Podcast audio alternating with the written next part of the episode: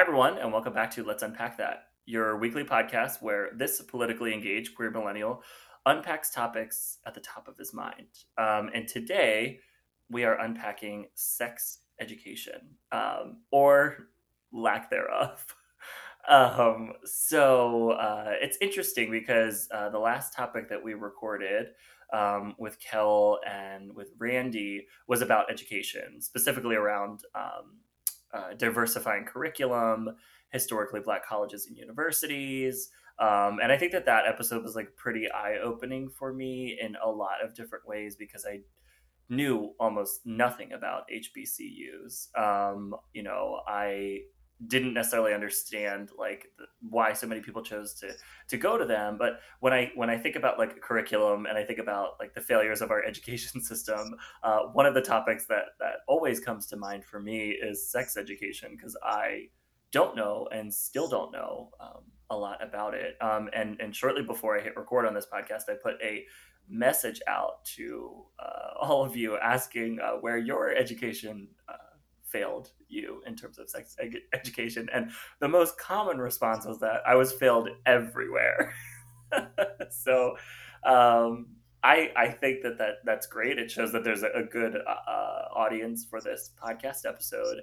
Um, and I'm excited to do that with Lexi, who has been on the podcast before when we talked about allyship. So, Lexi, um, welcome back to the podcast. Hello. I'm excited to be here yeah, super excited to have you um, in a different capacity, not asking you about um, allyship, but asking you about, you know, your. All the sex ed. All the yeah.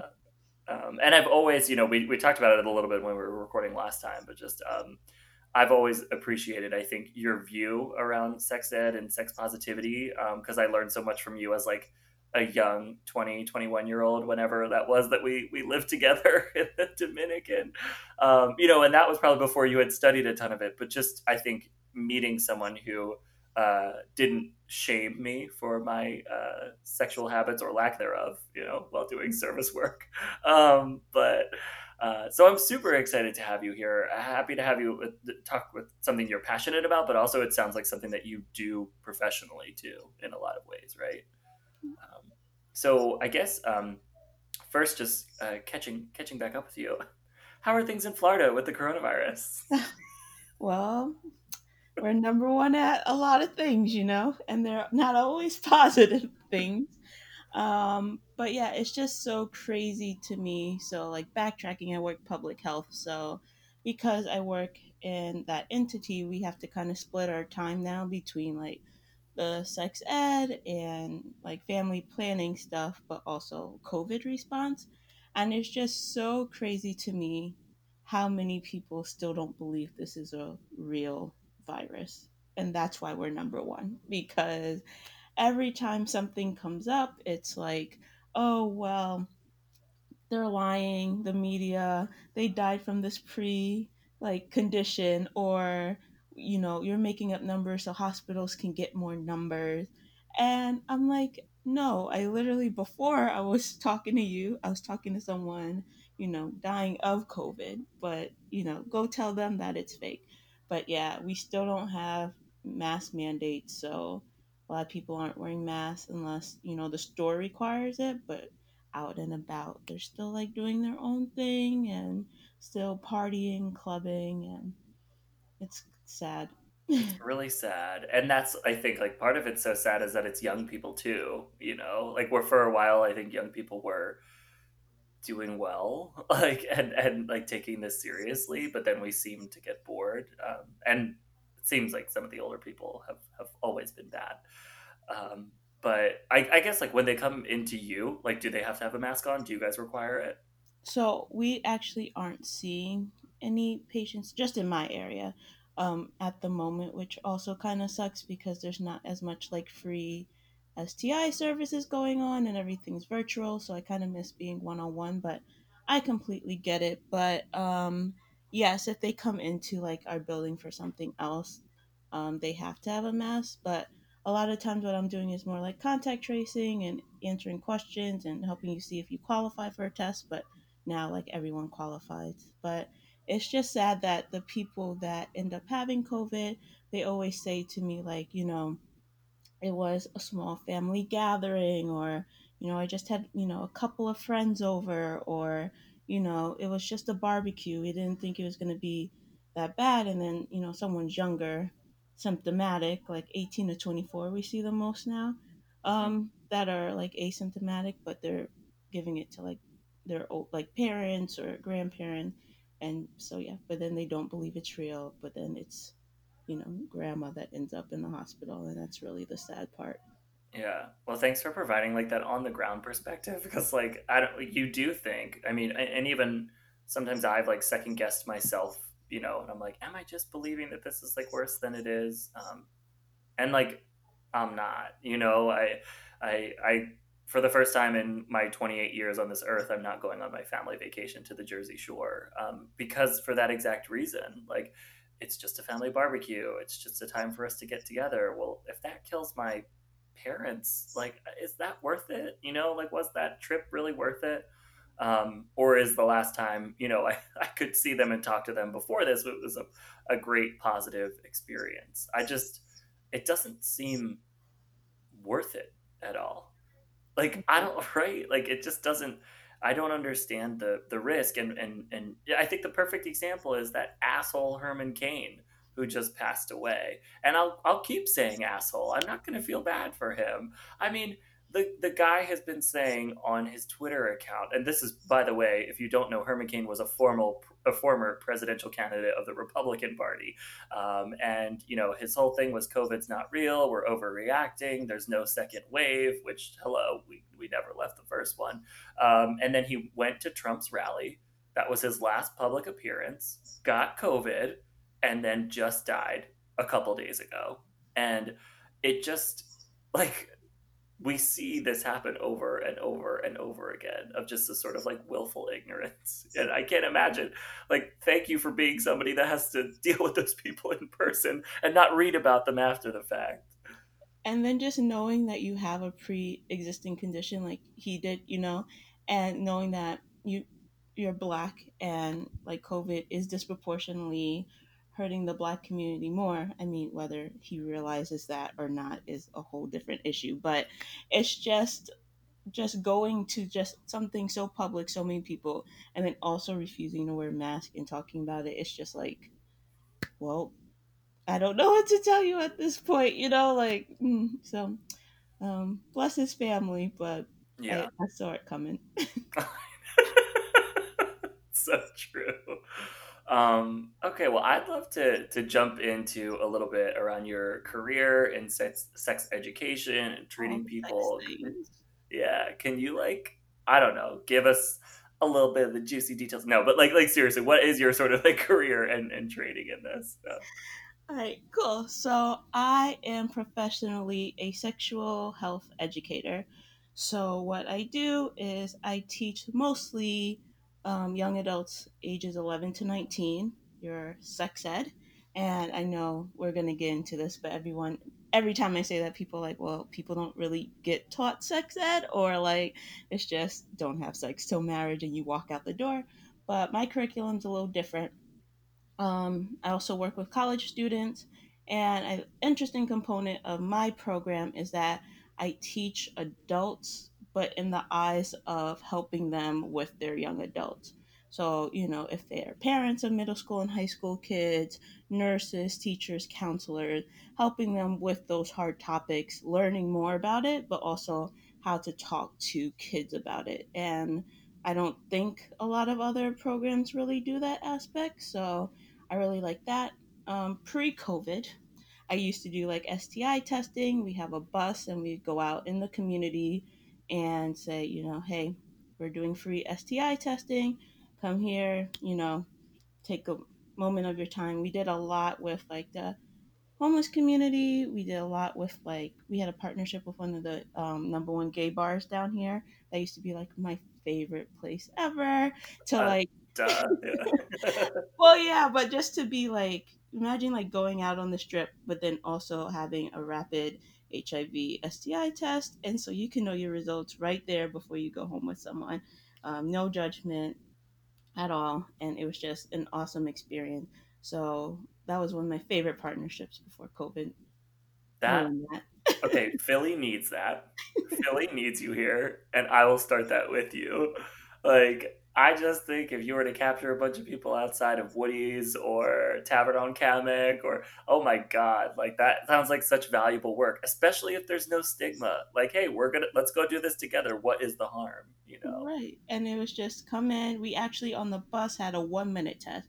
So actually in one minute you can know your HIV status and it's like before you went home with someone or before you guys hooked up in the car or the bathroom, like literally no judgment and then here's some free condoms or dental dams or whatever you use and go on your way. And it was great. Like they enjoyed it. I enjoyed it a lot.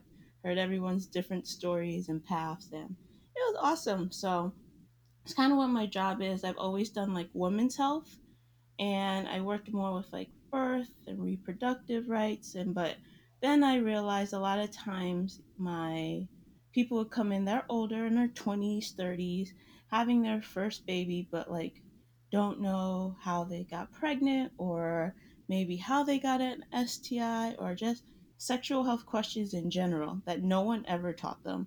And I'm like, okay, you're about to bring like a human into this world. we should probably do something to help you figure out how you got to this point. And so that's kind of how I got into like sex ed. But I love it. Um, been doing it for about two and a half years now. But I love the impact it's making. Yeah, I think so. And I, I just think, you know, for that the queer experience like specifically resonates with me because I didn't learn any of that in school. I mean, I didn't learn anything about sex ed in school at all, which is one of the reasons why I'm so excited to record this with you. Um, but just the like the being a queer person, knowing that if you did have sex ed, it was probably geared a lot of times towards heterosexual like interactions and relationships. So like having that even just because they probably if especially if they had a couple drinks in them i'm sure they would ask you a question or two you know like that that maybe they didn't know about before. Like just the dialogue is a little bit more free and, and open. I think that that's really cool. Um, so i guess like it's funny because maybe things are changing like you said you know because um, most people you talk to now have not had a sex education course um, but for all of us who are millennials or Gen Z, I don't think many boomers listen to this podcast. But it, hello, you know, welcome if you are. Um, hey. Yeah, um, we accept you too, and we accept your sexual lifestyle. Um, so you know, when I was looking at just some of the research, like on the CDC, of some of the stuff that they put out um, from 2006 to 2008, um, it was saying, like, for the most part, a lot of people were getting sex, sex education.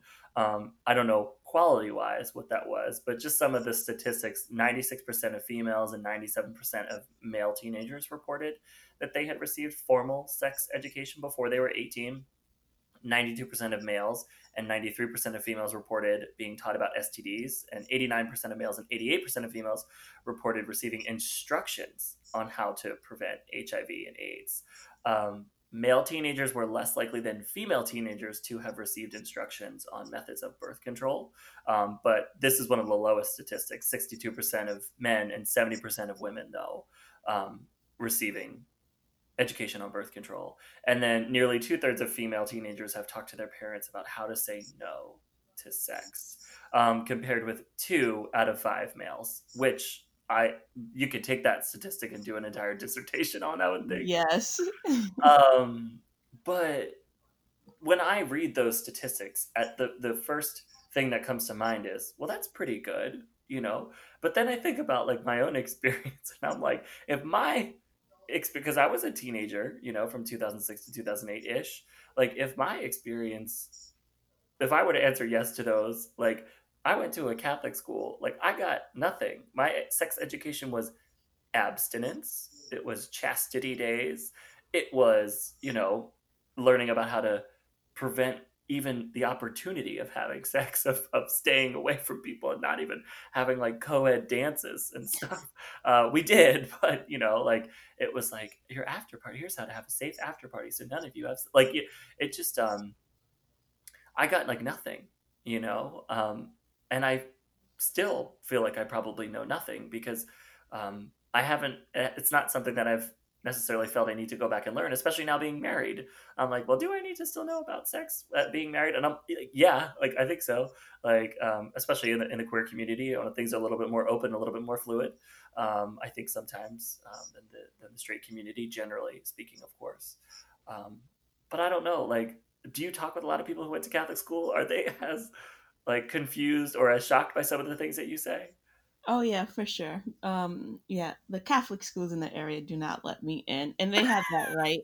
Um, but yeah, it's really interesting. So, like with your statistics, it sounds like, oh goodness, everyone's getting sex ed. This is great, but it's like technically, if I tell you the way to prevent HIV is to just not have sex and then go on to like a math class, that's literally sex ed. Like that that was it, that one line. And they count that as, oh, this person got sex ed. And, but you learn nothing with that statement. And so it's just really interesting now, like even in 2020, when I talk to young people, because I mean, I talk to people that are freshmen. So they were in high school last year and they just are like, I literally learned nothing. I got the birth video and that's it. I was told like if I have an STD, I'm gross and no one's ever gonna love me, and that's it. And I mean, God, there's probably no type of inclusivity. Like, there's no talking about LGBTQ community. There's no like, hey, I'm feeling this way. Like, is this normal for me? And everyone's like, no. Um, I actually was just in a training for abstinence only education because I try to learn everything. I want to know mm-hmm. all aspects so I can have a counter argument because I could be like, that's wrong. So I do everything from abstinence only, save yourself till marriage, or like be a Virgin Mary, all the way to like comprehensive. Let's get down to the dirty stuff, right? Just so I can have it all. And so I sat in that. Um, I sat in that training, and it's you know people from across the country because it was virtual this year, and just hearing what they were saying, I was like, oh my goodness, I am never going to be allowed here again. But this is sex ed. Like, this is really sex ed. You just saying, you know, you should really save yourself to marriage. And that's great if that's your choice. I mean, but I want you to know, like, all your options. Or, but also don't like the message when you're belittling people because of the choices they made. Um, and so I feel like a lot of abstinence only program um, kind of focus on the well, if you did this before, you're dirty or you're bad. And then now you kind of feel guilty anytime you even like have a sexual thought. And it's like you're human. That's just like it's going to happen. But um yeah, it's it's kind of interesting. Well, that's that's so funny that you, that sort of like aversion that people feel. I think um, is something I can totally relate to. Like for me, not only was sex a sin, but gay sex was a triple sin, you know, and like gay sex out of marriage was like, oh my god, you know, like like you have you have went way too far, and you you do even now as I'm talking to you, like I'm I'm talking about sex and feeling confident about it, but my hands are sweating. I'm not comfortable, you know, um, and I I, I think that like even you know people always talk about that like after people like finish or orgasm they like they feel regret and they feel like they did something wrong and they feel like dirty and whether that's by yourself or with a partner or with 12 partners like they feel like ooh there's like a shame that comes with that rather than a sense of empowerment and like i think a lot of that at least in my experience as somebody who went to catholic school is because it's shame, it's failure, it's sinning, it's going to hell, and it's one of the most egregious things you can do because you don't want to be that person who gets somebody pregnant. Can you imagine? Oh my goodness. Right, a, a, a child before marriage. Oh, that poor girl, her poor family. What a shame. It's just like, uh, it it is it is absolutely something that I have felt and even have continued to feel in marriage sometimes. Like, um, that I could be doing something wrong by like loving my partner in a physical way. And it's crazy. Right. Just because of like all the messages you were taught like throughout your life and then it's like like no matter what type of sexual orientation you are, what um it's just when everyone has always told you like it's bad and like let's not talk about the other stuff.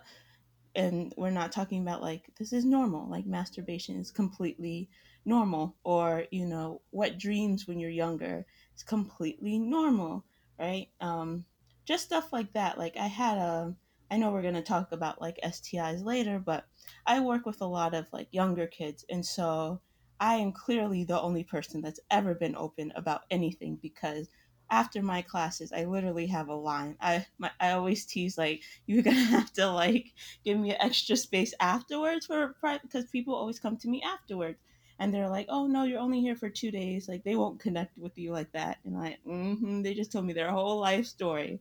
Right. this one poor little girl that was um, born with herpes. So um, if a mom is pregnant has herpes and is not on the right type of medication and she has an outbreak at the time she's delivering, she can pass on herpes to her child that way. So apparently, this poor little girl is like in the sixth grade. She has herpes, and no one ever explained to her what it was. They just told her that she had herpes and that she could never have sex with anyone and she should never touch herself down there. That's literally what they told her. Oh my god. So she's talking to me and I'm like, okay, this is gonna take a lot. Like one, like counseling that is not my role, but also just educating like you. And I was like, you're not gonna die, like, cause she thought it also was fatal. So I'm telling her like, you're not gonna die from this. You know, you get outbreaks when you're stressed, probably when you're on your period, right? And then once you decide one day to have sex with whoever you have sex with, um, it's consensual. Just you have to tell them. But other than that, you can have a perfectly normal life. But every year, like imagine for the 12 years of your life thinking that every time you get bumps in anywhere in your skin, like you're gonna die. And it's just like so important that part, like like I said, like the women's health thing, like that mom kind of should have been educated because clearly she didn't know. But then like this poor girl has PTSD and she's 12, right? So that's my thing that you're always going to feel guilt if you're only told the negative even a false negative and never the positive. So that's kind of how my curriculum or how i talk to people or interact when they come to my office. Like we can talk about you know the consequences of some of this stuff because i don't want you to downplay it and be like oh it's fine it's whatever. It's not. But also the positives like your your actions don't like define who you are as a person it's just one thing. You're a sexual being. You're human. Like, so let's talk about it.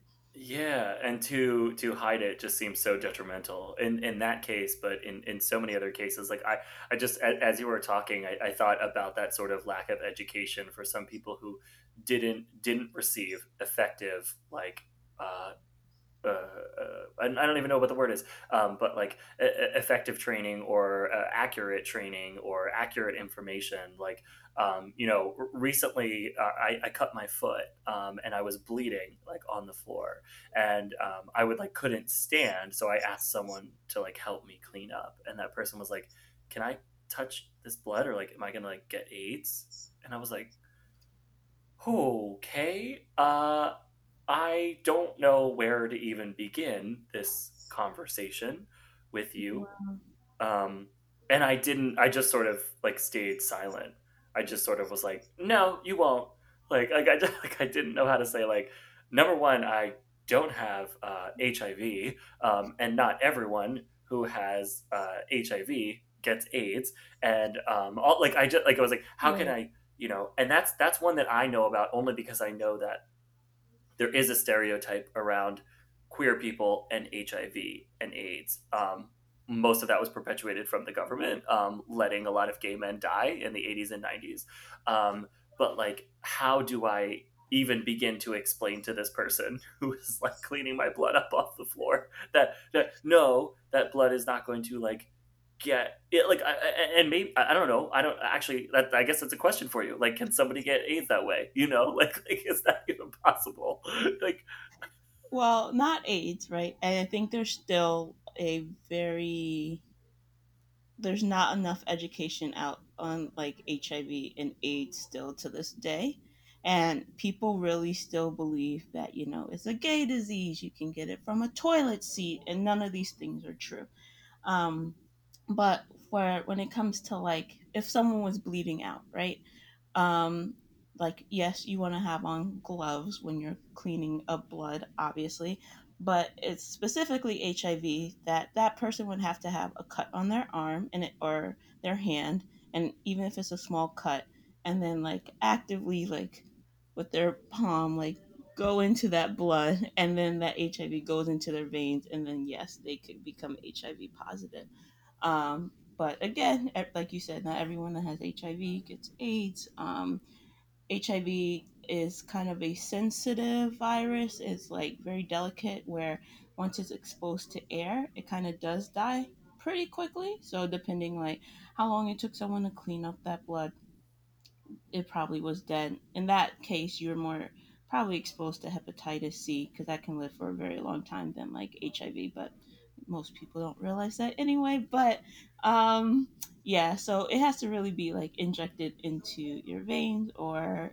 like the fluids, blood, breast milk, vaginal fluid, um, semen, anal fluid. That's how people actually transmit it. And that's why we see a lot of times, at least with HIV, with people sexually active, regardless of your sexual orientation, and then also um, sharing needles, drug needles, because you're literally injecting it right into your vein at that point.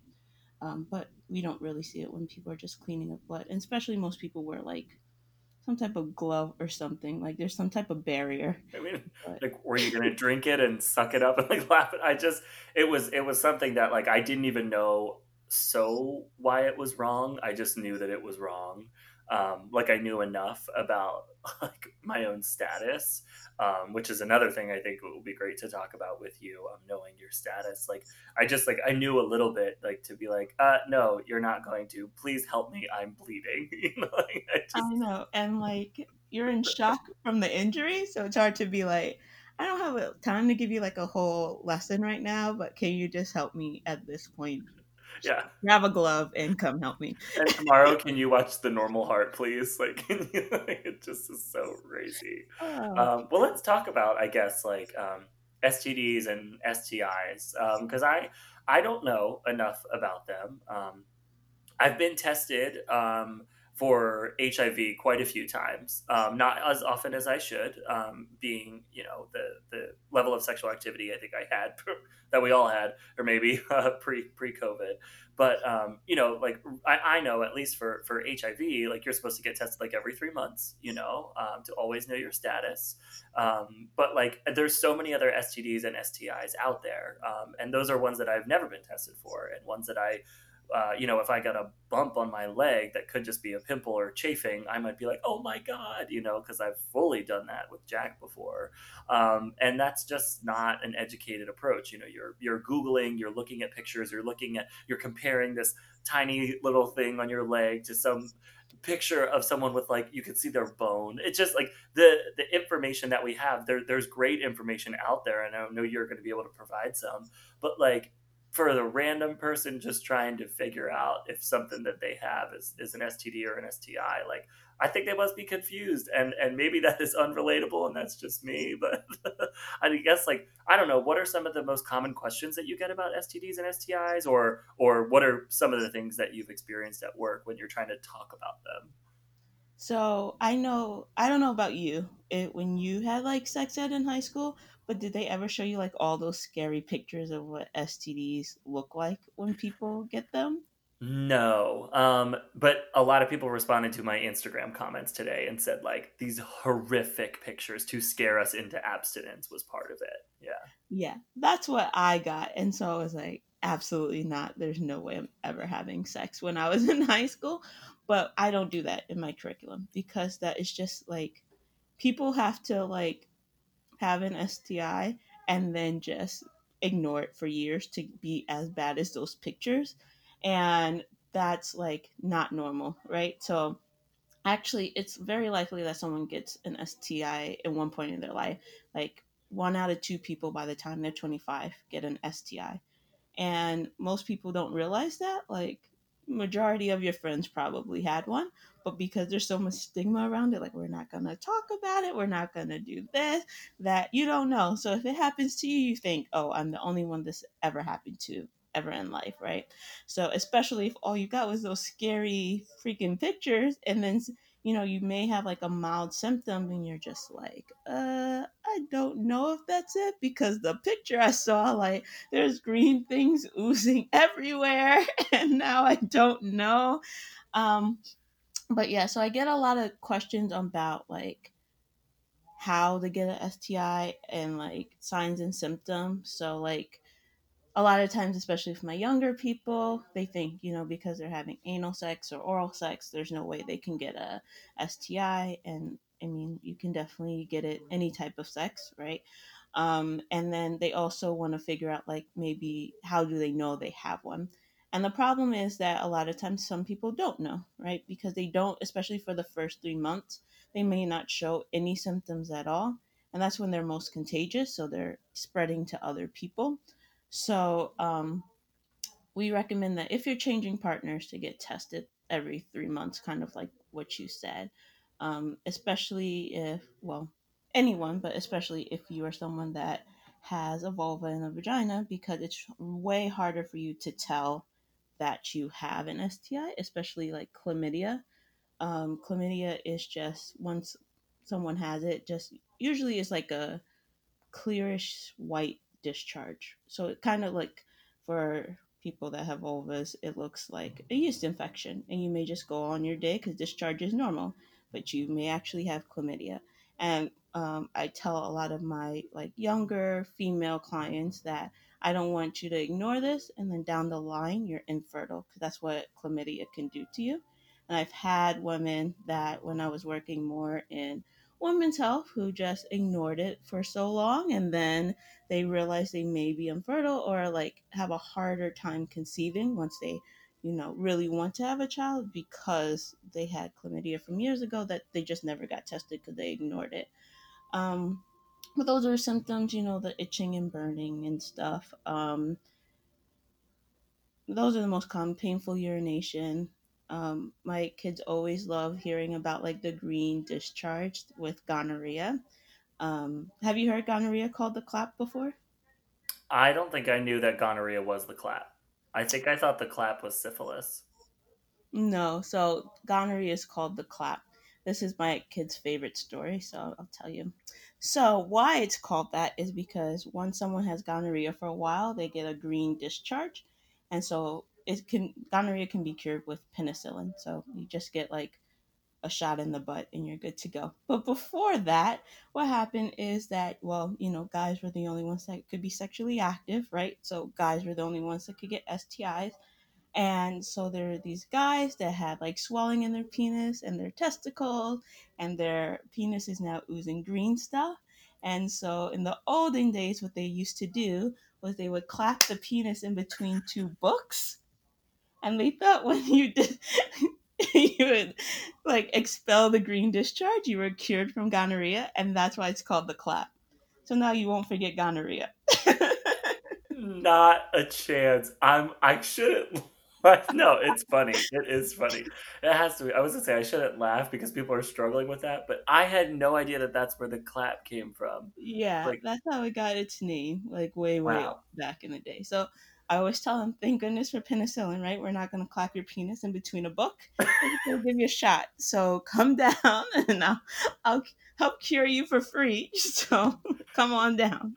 I guess it must be it must be good that you make it fun. I would think because like if it's fun, if you can laugh about it, it also becomes less serious and maybe something that less kids get bullied about you know? Like because they're they're like oh this is common. This is easy. This is it's also uh, in a lot of ways really easy to prevent. So like i don't know. That sounds like a good way to, to do education. I don't know. Like yeah it's fun. And then like i said when we do our ig live i'll bring like my stuffed animals and stuff that i teach so you guys can see.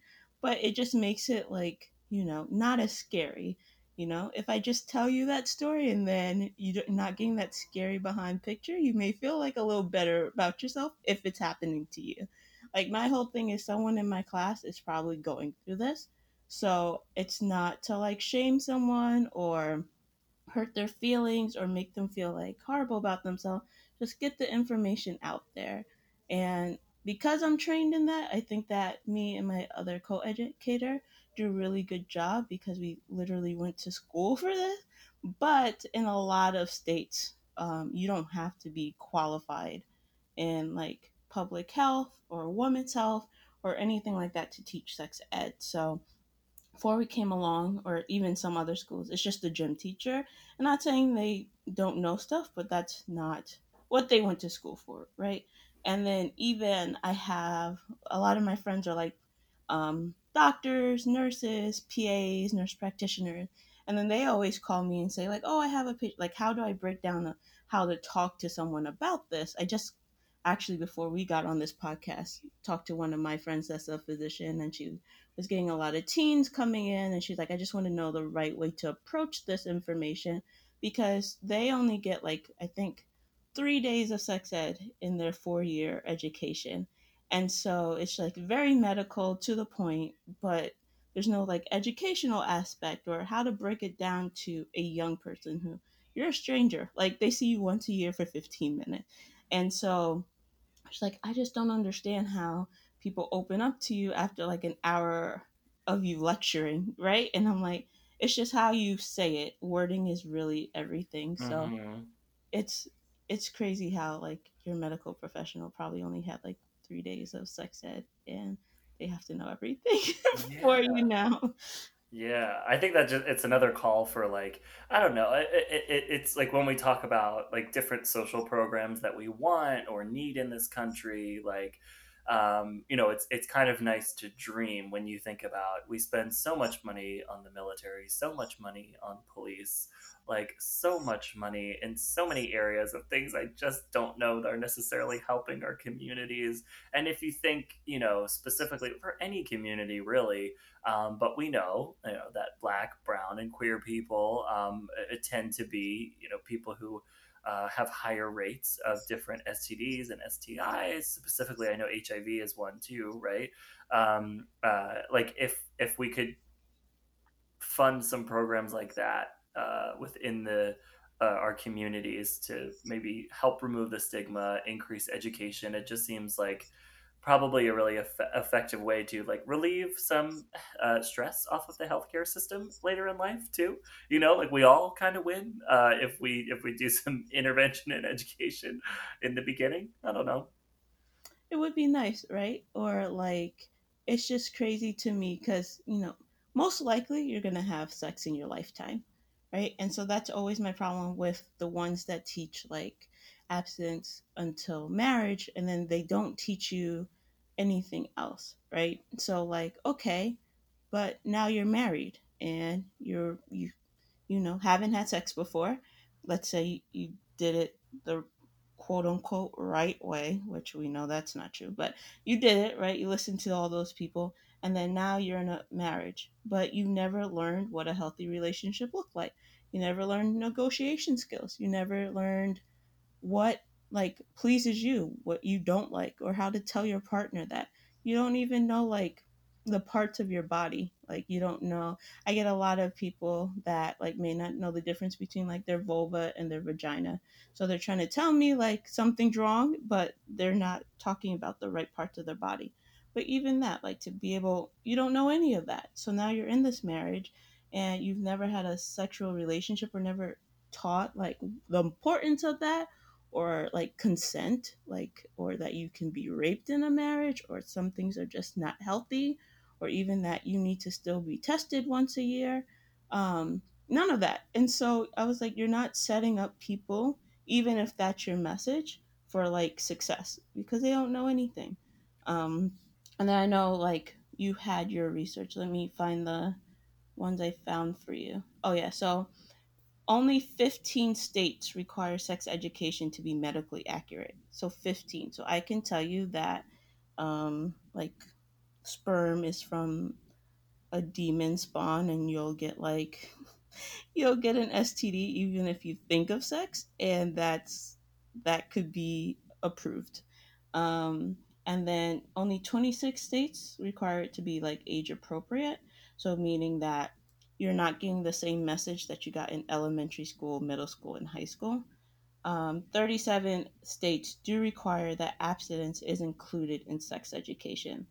18 states require that you give information about birth control, and only nine states currently require discussion of LGBTQ relationships and it to be inclusive. So, nine.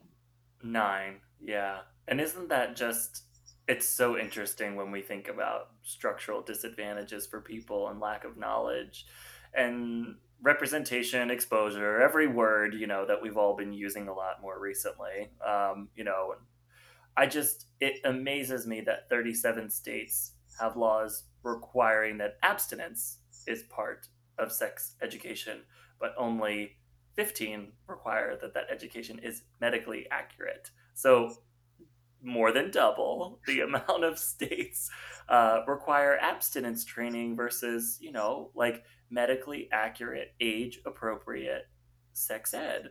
Like that, that is one of the reasons why many of the people listening to this probably feel woefully misinformed and failed. Um, and oh my god the, the the queer people who listen to this too we didn't get shit. Like we didn't get shit. And and maybe i would have gotten a little bit more if i'd went to a public school near here you know and and but, but i mean queer people at a catholic school? yeah right you didn't get it either so it's it's crazy. Like i um that's that's a couple of the things that I've I've just been hearing is like, well, I went to Catholic school, I got nothing. You know, I had to wear a button that said "I'm worth waiting for."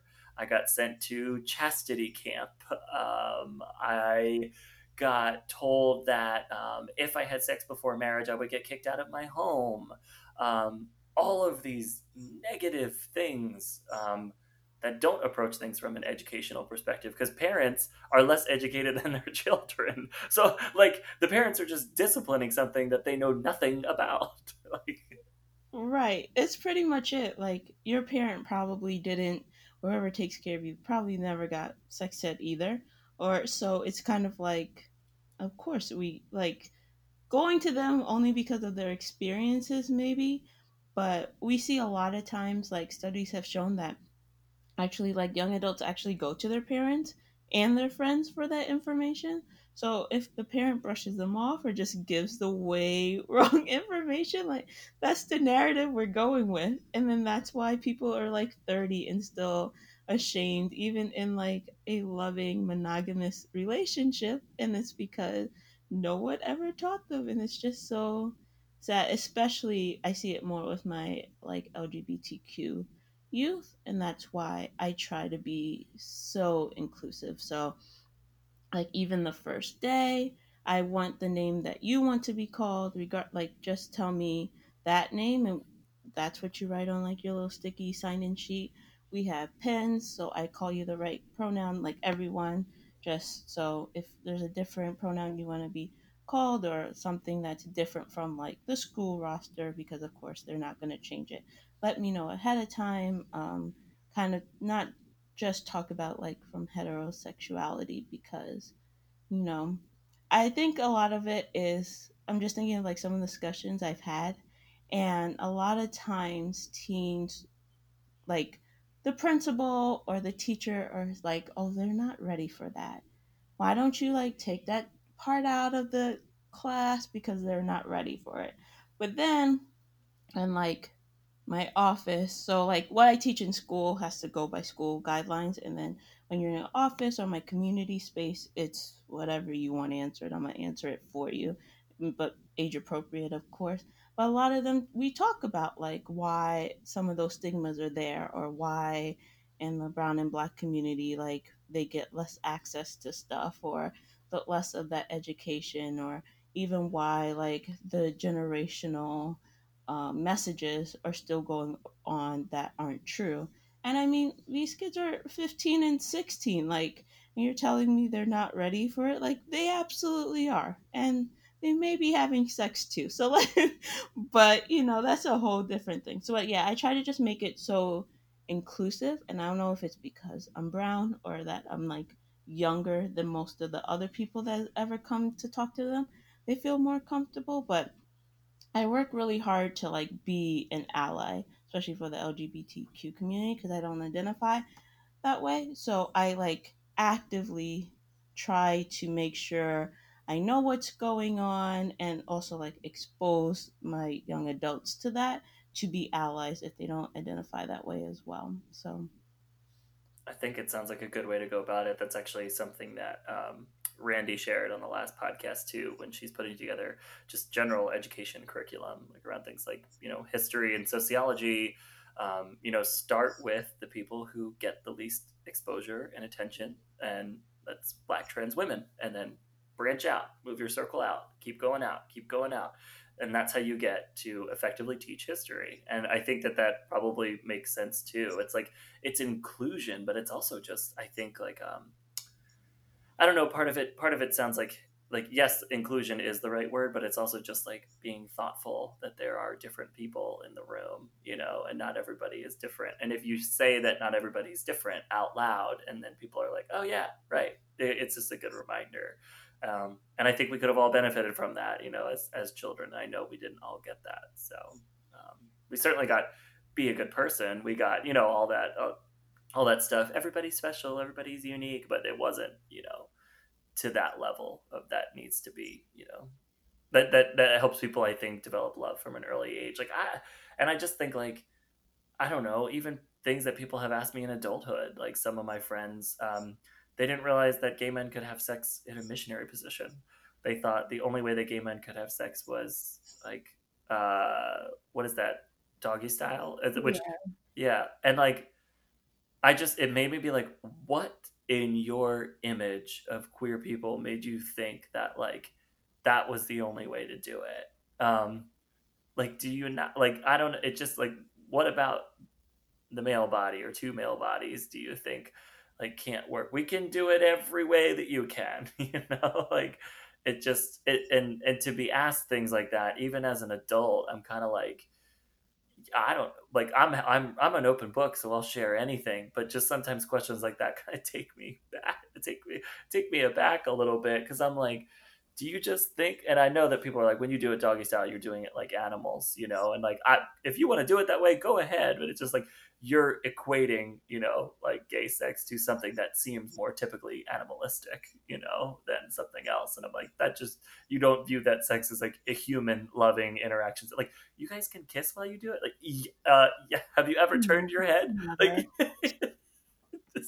I don't know. It's so weird. It's so weird. Um, I, I mean, it's weird for people to ask questions like that, but at least they're searching for information.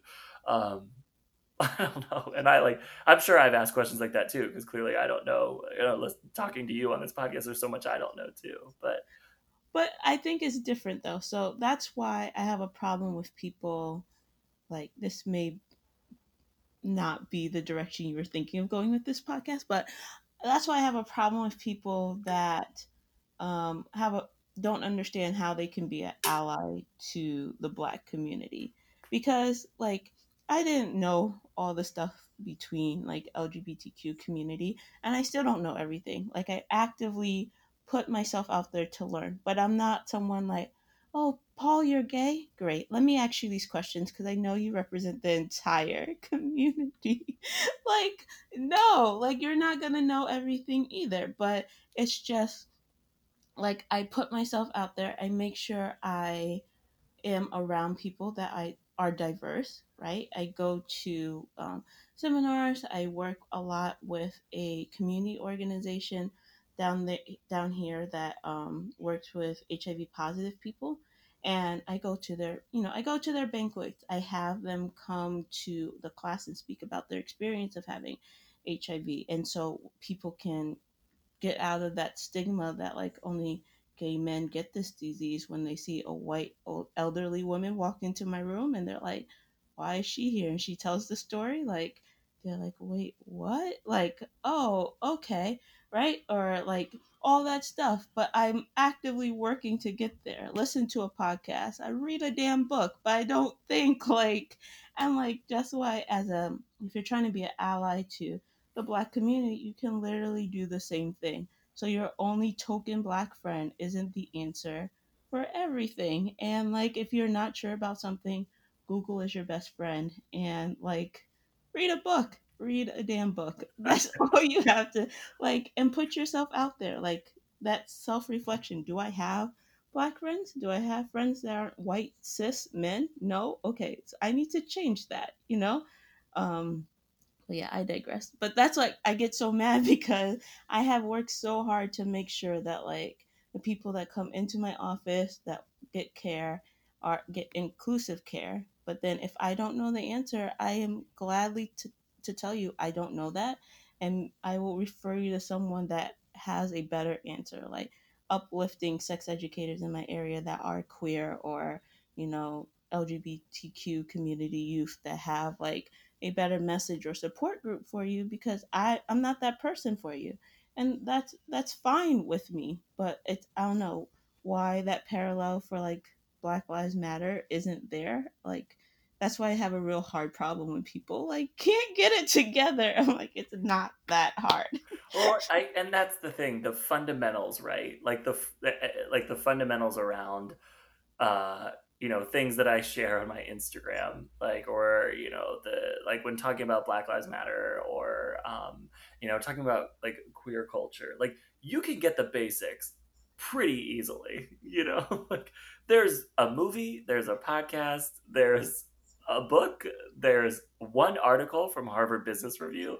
Like there are are thousands of things, you know, um, regardless of what like the issue is. And it's kind of funny just thinking about my own uh, my own experience with with sex ed. Like uh, if it, if maybe people didn't tell me that sex was so taboo, maybe I'd feel more comfortable googling about it and reading about it and and stuff. It's it it is really like something that you just sort of like like just come on like you don't have to sort of make comments the way that you make comments like you know, put, like read a little bit put a thought together and then send it back out into the world and ask for feedback make yourself open and available yeah not where we needed to take the podcast but i think an important message uh, nonetheless. Um, yeah, I say, why don't, yeah yeah why don't we take a quick break and then when we come back we will um, answer our listener questions.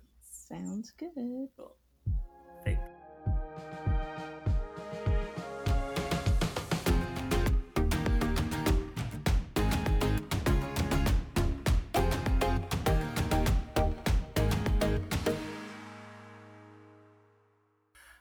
Hi, everyone, and welcome back. Uh, today we're unpacking sex education with Lexi. Um, and uh, both Lexi and I put some questions out on our Instagrams um, earlier today. And there was a great response. I probably have like a, a, hundred responses from people around where your education system failed, and I've shared a little bit of that. But um, Lexi's question was a little bit different. I think you asked, you know, what questions do you still have that are still remaining, right, around yeah. sex and sex ed- education? So I would love to go through some of the ones um, that you have. If you want, like, I could ask the ones that you put in the notes, yeah, and then sure. yeah, um, cool. Okay, so first question is if a woman has a lot of sex over the years, does her vagina necessarily get looser? Um, this is a question I literally get all the time. I would say like once a week.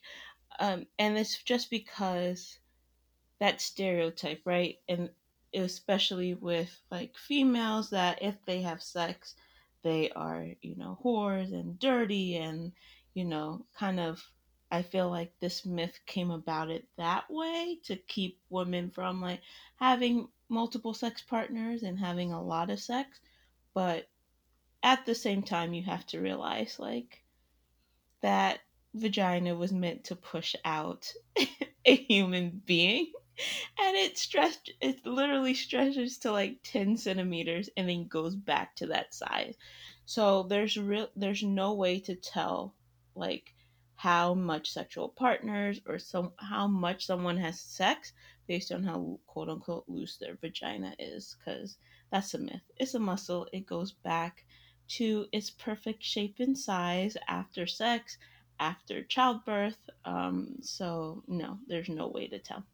Yeah, that's a good one because I also feel like that's a thing that um, I've heard a lot of cis white men uh, shame women for is that like, oh, like she's easy access, she's easy entry because she's had a lot of sexual partners.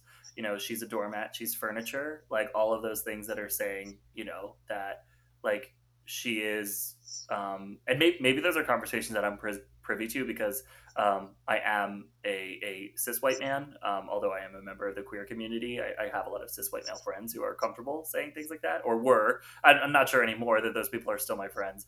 Um, but um, yeah, that's like something I've definitely heard before too. Like, like oh, like how could you even be with her? Like she's probably not even tight anymore. And it's like what you know. And gay men say that too. You know, it's a muscle. Like it it works itself out. It knows you know like how to go back to normal. I don't know. It just is interesting.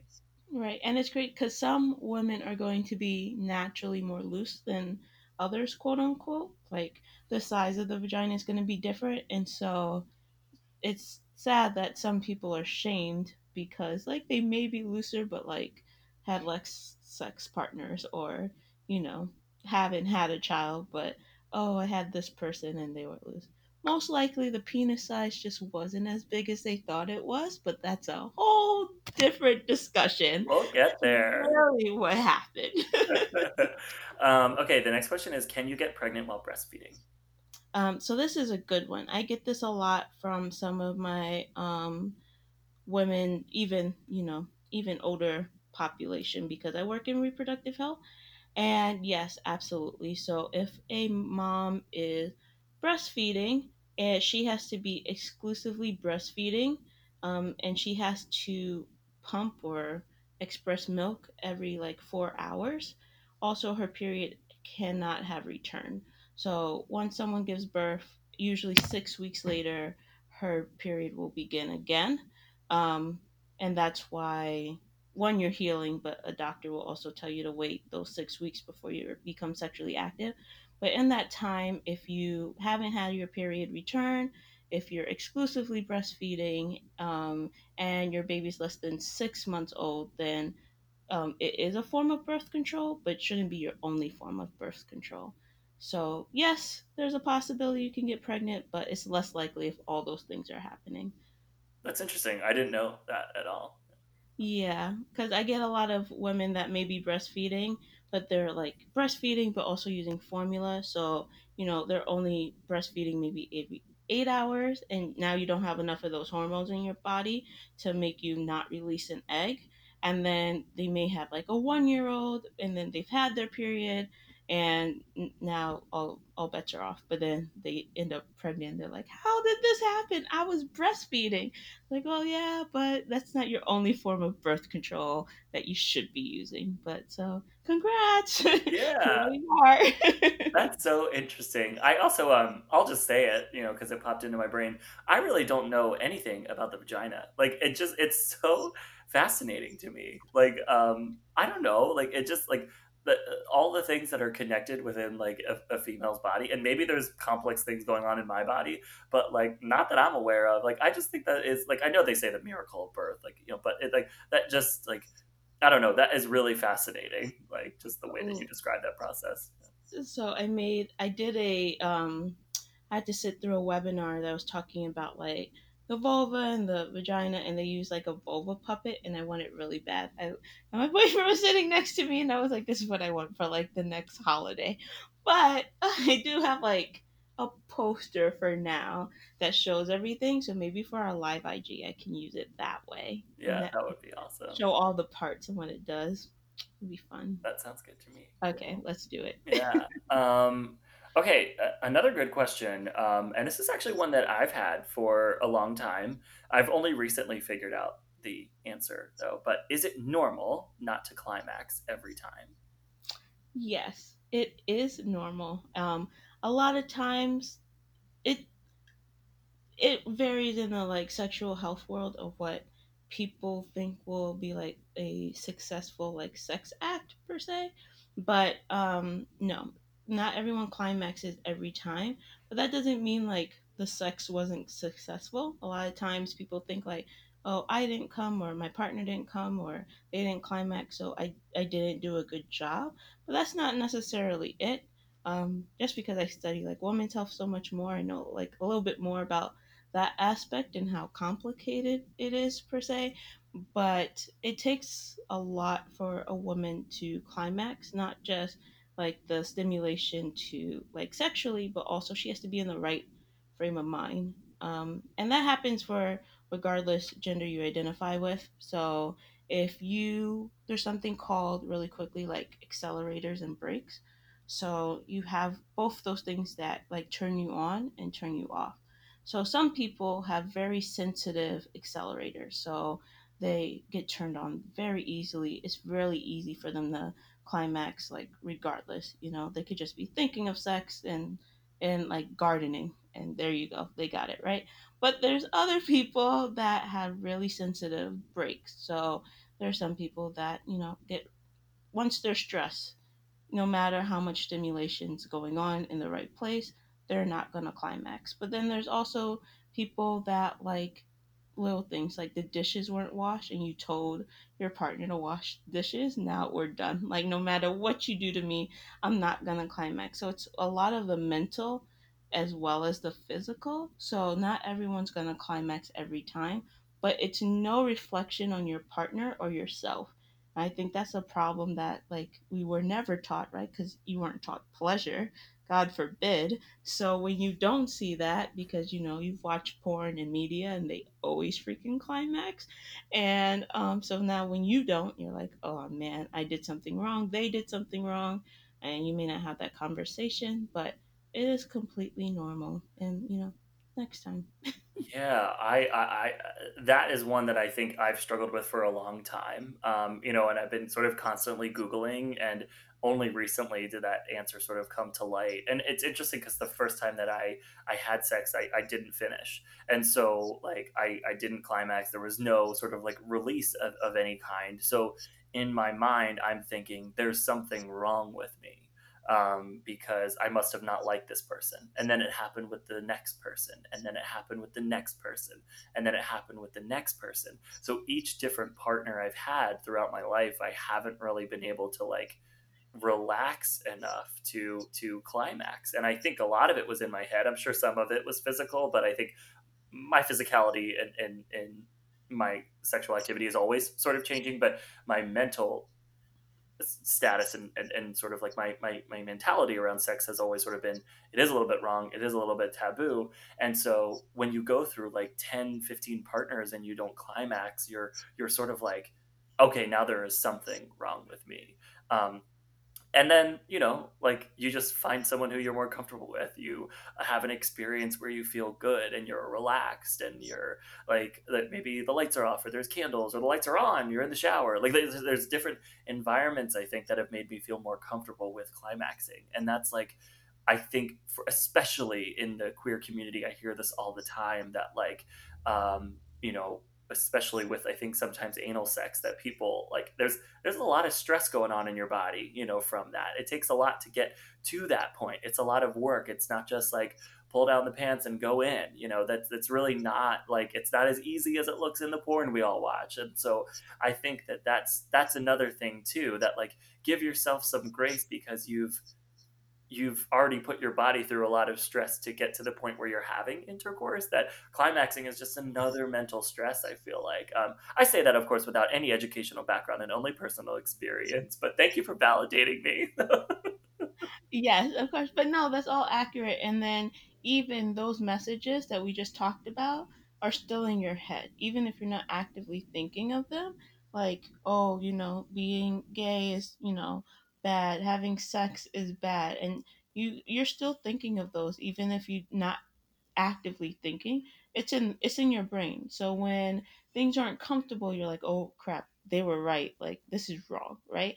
And it adds to that so then you don't climax. Um there's actually it's so funny because there's like science behind all this data right? So they have like random studies that go on in the science community. It's more new but there was this one study that um they only did cis females, but um, if cis females their feet were cold, they were less likely to climax. So they like suggested that they should wear um, socks if they're having a hard time climaxing, just because when your body is just not comfortable, it's gonna throw off everything. No matter if everything's correct, whatever. If it was that one thing, their feet were cold, they they weren't gonna get there. So it's literally the littlest thing. Um, so we could have a whole discussion on climaxing because it's orgasm day, as you know. It But is. I know. Oh, I should have said that at the beginning that it's National Orgasm Day when we National Orgasm Day. awesome. Like, um, and I, I don't know. It's so funny because like, um, I don't know, just that that to empower people to like feel like they can like relax, let loose, like try to do it. You know, like it, let, let those thoughts out, try different things. You know, because there's so many ways that people can climax. So happy National Orgasm Day, everyone. But the uh, Guys, try it out. yeah, seriously. uh, um, okay, so the next one is um, I'm not great at speaking up for myself in general. How can I ask for what I want in bed? That's a good one. Um, we kind of talked about that before, but um, I think the mo- most important thing with that question is knowing what you like. It's hard to tell someone else what you like if you have no idea. So, you know, have fun with yourself. It is National Orgasm Day.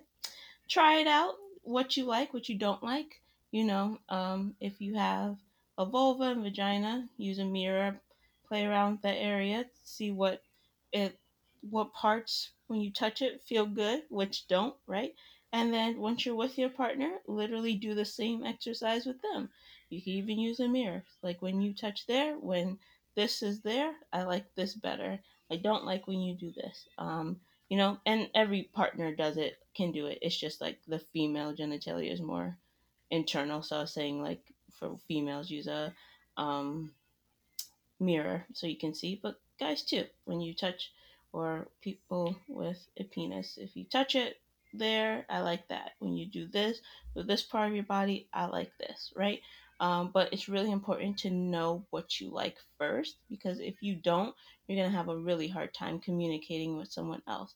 And then if they're doing something that you don't like, um, you know, just tell them. And but put it in language where it's not too blunt because a lot of times when it comes to sex people take it personally because hmm no one was ever taught that like it's it's a two person path if it's between two people right?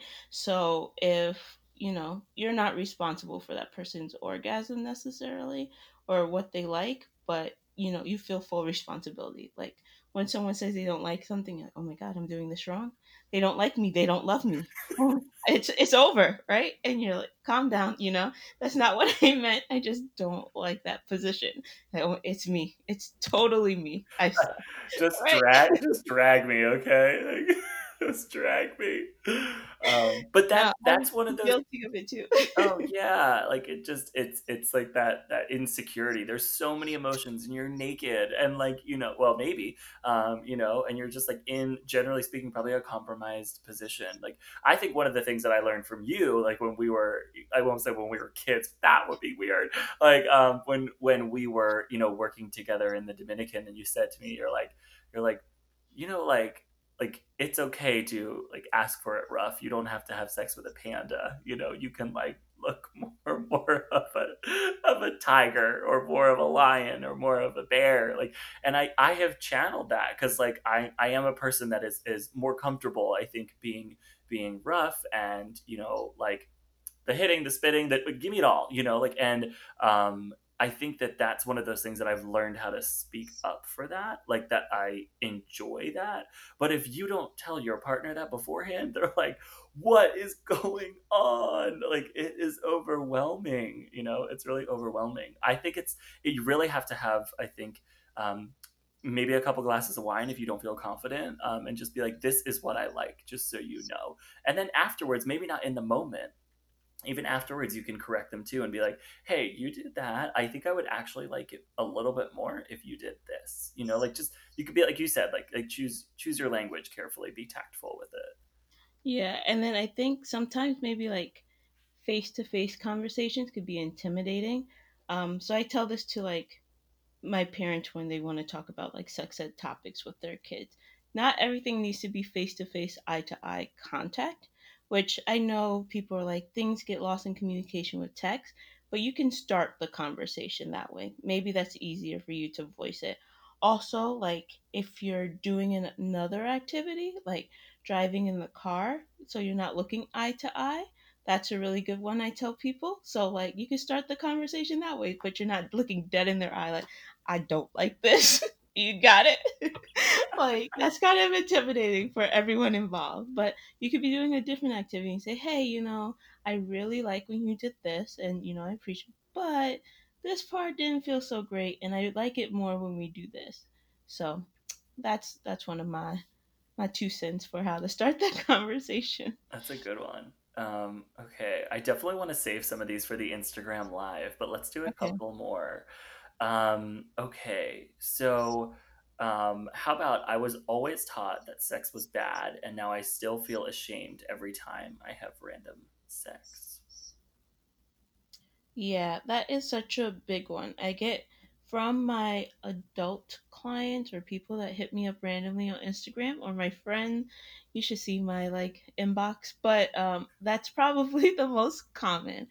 Um, and again, you need to learn what you like yourself and end up being comfortable with your body. And I'm saying you're not going to have insecurities because everyone has insecurities. Um, so that's fine. But learning to be a, knowing that you are a sexual being and that it's okay for you to have pleasure is going to be the biggest message that you have to come across first before you're probably comfortable with other people.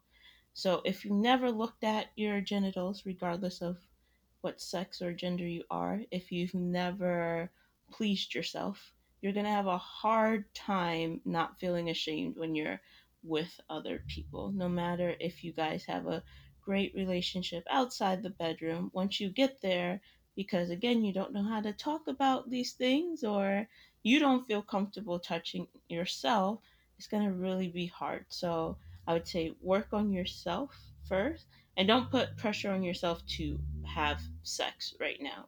Like work on yourself now. Realize that all those things that you were taught, I'm so sorry you had a really bad sex ed teacher that probably was really like the math teacher and they were assigned to teach you that one day sex ed didn't teach you why pleasure is so important, but um, it is. And so you kind of have to learn that it's okay for you to have sexual pleasure before you introduce someone else, probably. Yeah, and I, I think you can even, if you do get close and feel like you can be vulnerable with a partner, I think that's another thing that you can share, you know? Um, like sharing with Jack that I've always had trouble like climaxing and, and trouble with orgasms and, and my mental state during sex. I can sometimes feel like I'm like, nah, I'm not here. And I'm like, now I'm nervous and now I'm overthinking and now I'm like worried that this is not going to be good and you're never going to like me or talk to me again. Like, if you can share a little bit about like that you know just so you know like i grew up i grew up catholic you know um, i grew up like feeling that sex was bad that I, I should get pleasure that the purpose of this is having babies and, and you are a man um, and i am a man and so there is that that purpose is gone you know um, like and so but i've also told that this was a sin like i think you can without fully releasing all of the emotional baggage you have, right? Like you can say some things that are like, just so you know, like um, sex is something that can sometimes be a little bit difficult for me. Um, I really enjoy doing it, but sometimes it takes me a little while to get in the mood. Put that challenge back on that person, you know, to like, you know, do things that that, that or help, like that, that do things that they can sort of that can open their mind, maybe even to. I don't know. Right. That communication's so key because, like, if you are in a relationship with someone at that moment and you're working on yourself, they're gonna think again something's wrong with me. Why aren't they? Why don't they want to touch me anymore? But being like, hey, you know, I'm having these issues. I'm gonna work on them, but you want to help me work on them? That's also a nice game that you guys can play together. Yeah, I think so too. I um I, I do want to before we kind of close out, I do want to talk about consent. Um because we didn't really cover it earlier and that was a lot of things that I got questions about on my Instagram, um, probably from like 15 to 20 people.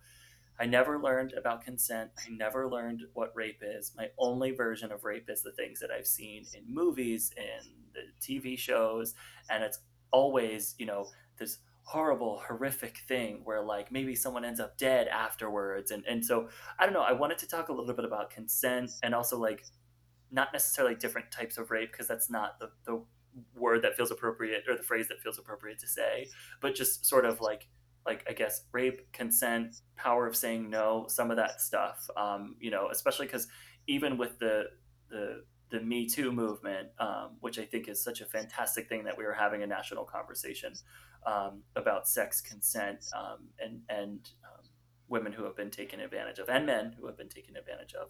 Like there's still, I think, a lot of fear and and um, uncomfortability talking about consent, um, and then like our, our power dynamics and consent. Like there's so much we could do a whole episode, I'm sure, on consent. right. I would I would love to you know hear some of the things that you share in your sessions or or you know what some of your thoughts are on. Okay, yeah. So consent is an interesting topic because if you got sex ed, you definitely didn't get consent, most likely. Um, min, I don't know like how many states, but a lot of states do not require consent at all taught in any type of sex ed. So again, you only got it from like the media or whatever, like you said, and so you think you know it's it has to be that it has to be really violent, you know, and from a stranger, and you know someone may end up dead um, afterwards, and that's not always the case. So a lot of times my message is just really straightforward when it comes to our kids. This is something like I don't sugarcoat or make jokes about because it's so serious. So this is definitely a lecture size style serious conversation. But um, a lot of times, one of the big things I tell them is that if you are not comfortable, you are always allowed to say no. And it doesn't matter if, you know, it was before you met up with this person, literally in the middle of the stroke. Like, if you decide, like, this is not what I want to do, you are always allowed to say no, um, regardless of what, how much you like that person, if they're your significant other, if you're married to them. You're always allowed to say no. Um, have you ever watched the tea video? No, I haven't. Oh my goodness, I have to send that to you. But that is just a, a really great um, introduction to consent because it doesn't matter if you had sex with that person before, if you're friends with them, how friendly you are. If you are not comfortable in that situation, um, even if you met up with them, even if it was a Tinder date, even whatever, you're always allowed to say no. And a lot of times those laws and stuff kind of get confusing too. And a lot of people think now because of the Me Too movement, um, and which is great, don't get me wrong, I really appreciate that people are standing up now. A lot of times, especially for cis women, when they come forward, people just automatically may think they're lying because there are so many people caught with that Me Too movement that were just making stuff up, which is sad and discredits so many people. Like 95% of the time, someone's telling the truth, and it's that like small percentage that kind of ruin the reputation of so many people talking. But I think a lot of times we also forget that like cis men can be um, victims of rape and non-consensual episodes as well. So it's even harder for like them to speak up because it's like, but you're the man, right? You don't you always want sex, or you know, you are so much bigger and stronger than that person. And that, that's not necessarily the case. So I think as a whole society, we have to do better at introducing that consent conversation and at a young age. I agree. Um, I think, you know, with some of, especially my early sexual experiences, uh, partic- particularly my queer ones, like it was, it was just so exciting to finally be, you know, living intimately um, or, or acting intimately um, with somebody else who was part of the queer community. And so, because you are finally having this like sexual experience that feels um, normal because it's with the, the gender identity or the, the biological sex that you you prefer, um, it it feels like oh well maybe this is just sort of the way it is, or maybe it's just like kind of rougher, or maybe um, you know, uh, I was asking for it because, you know, like I said some things in a text message.